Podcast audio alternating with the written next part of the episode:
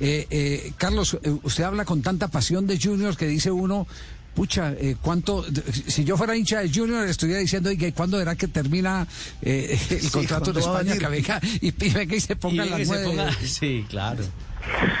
no, me encuentro bien, me encuentro bien, cada día me encuentro mejor, como te digo, ahora hay muchos métodos para cuidarse, hay con una buena alimentación, un buen descanso, trabajando bien, siendo más profesional cada día, yo creo que te da para, para alargar lo que más pueda tu carrera. Yo no me pongo un día para volver a Junior, que sea cuando Dios lo permita. Tengo todavía contrato en el Villarreal, me encuentro con ganas, con fuerza, con mucha ilusión y sé que el día que vuelva a Junior voy a volver con, con ganas de aportar, porque siempre lo he dicho, que la edad es un número.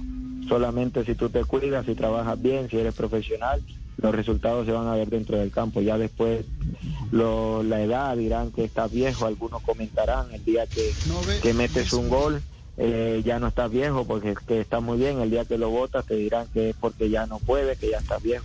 Podemos ver la, la crítica que está recibiendo Cristiano Ronaldo porque quedaron eliminados de la Champions, pero el fin de semana metió tres goles y parece que todo ha cambiado.